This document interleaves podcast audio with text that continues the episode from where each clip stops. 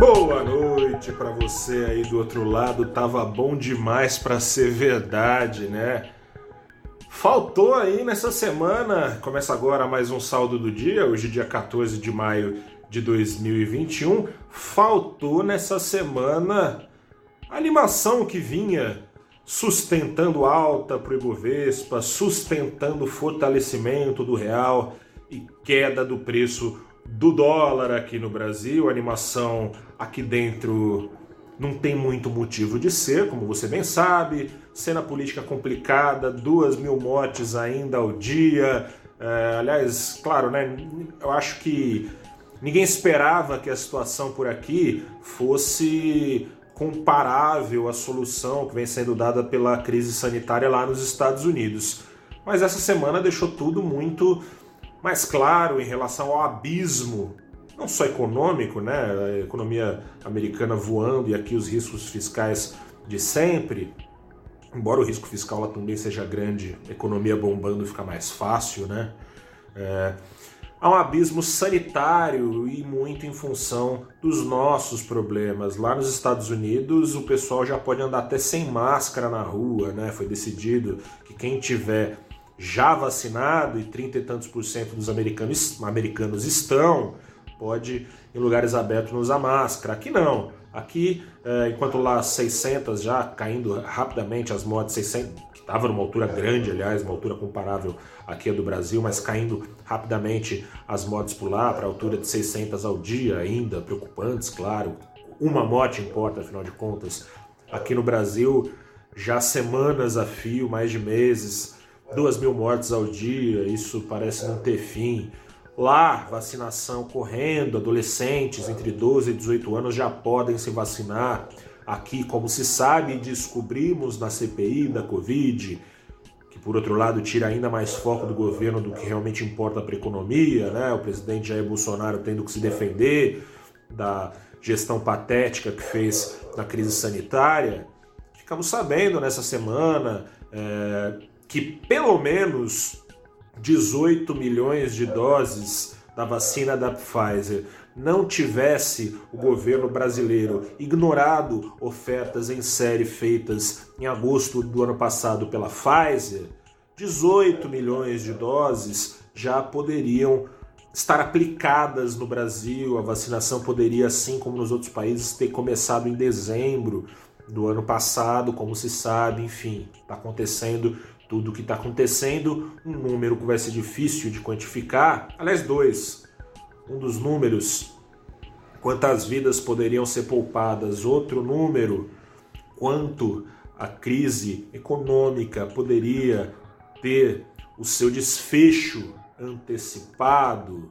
Enfim, essa cena evidentemente não favorece o ânimo para investir mais investidores estrangeiros vinham animados com o ritmo lá fora, né, é, permitindo aí então ganhos é, aqui na bolsa. Ibovespa terminou praticamente empatado na semana. O dólar subiu na semana. O dólar subiu aqui, eu vou te trazer quase 1%, 0,8%. O dólar sendo vendido no final desta sessão por R$ 5,27, interrompendo então a bonança que era vista por aqui. Lá fora, dois motivos principais a, a, aguçaram a aversão ao risco no Brasil. Sempre que a coisa fica incerta, os países mais ameaçados afugentam ainda mais é, os países mais arriscados, bom, ameaçados também, né, por vários riscos, mas os países mais arriscados afugentam ainda mais os investidores estrangeiros. O Brasil, hoje, entre os principais emergentes, é aquele que mais oferece riscos. A turma ó, se picou na maior parte da semana. Uma recuperação agora nessa sexta-feira na Bolsa Brasileira, não suficientemente no dólar. Principal risco.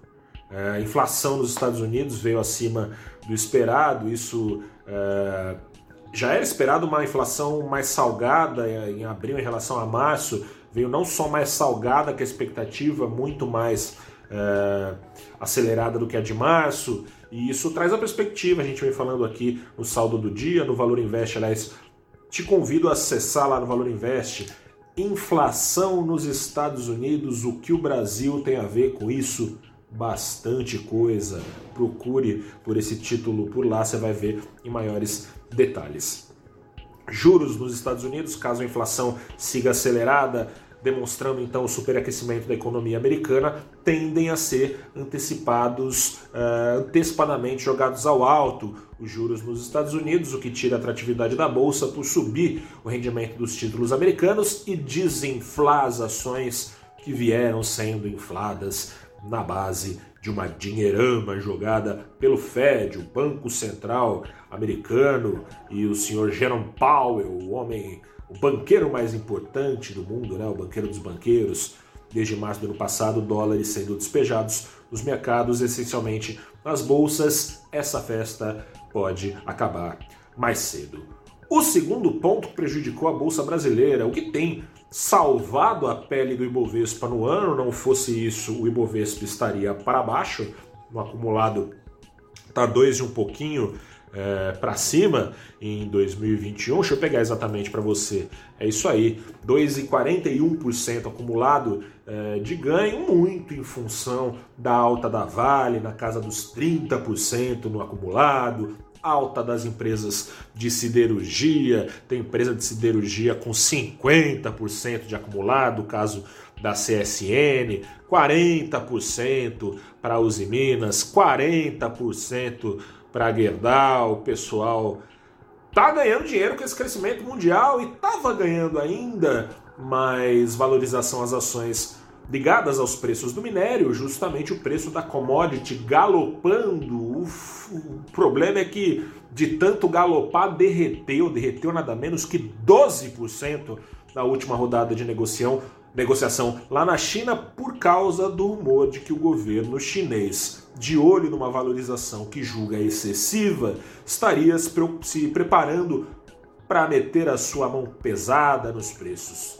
Sem que nem isso fosse feito, sendo que, sendo que isso nem foi feito ainda, o próprio boato pesou 12% para baixo, ações ligadas a esses preços para baixo. É a gringo dependência escancarada do mercado brasileiro, porque não fosse os ventos do exterior, seria ainda pior, na verdade, a situação é, do que foi nessa semana. Saiu até no lucro o Ibovespa, saiu até no lucro o preço do dólar aqui no Brasil. Internamente, situação complicada. Não estivesse, não ficaríamos tão dependentes dos ventos externos Situação que tem de ficar ainda mais complicada conforme as eleições forem se aproximando, incerteza é sinônimo de aversão ao risco, é pressão de queda eventualmente na bolsa, pressão de alta no dólar, mas tem uma janela de oportunidade.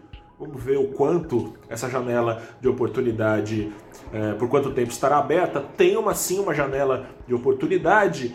E eu, o Fabiano Godoy, que é chefe de investimentos da Kairos Capital, e o Alfredo Menezes, que é sócio fundador e diretor de investimentos da Armor, vamos falar para você que janela é essa, até quando fica aberta antes do bicho começar a pegar e essa janela começar a fechar.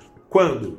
Na próxima segunda-feira, 8 e meia da manhã, como sempre, no Abrindo os Trabalhos, programa que, como o nome diz, abre os trabalhos do valorinvest.com de você, seus trabalhos aí como investidor, como brasileiro preocupado com o bolso, preocupado com os rumos da economia, preocupado com o futuro do Brasil. Batemos esse papo então ao vivo e você pode ao vivo participar mandando perguntas, leio todas para serem respondidas no ar, assistindo pelo YouTube, pelo Twitter ou pelo Facebook. Então a gente se fala lá nesses próximos dias de fim de semana, se cuide.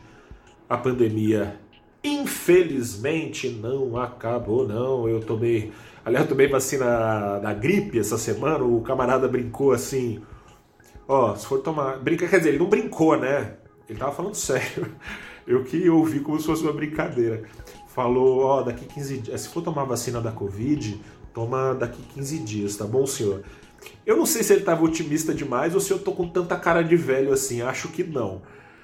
Enfim, brinquei com ele, infelizmente vai demorar. Enquanto isso, eu vou me cuidar. Espero que você aí do outro lado se cuide também. Grande abraço, até a próxima. Nos falamos na segunda-feira.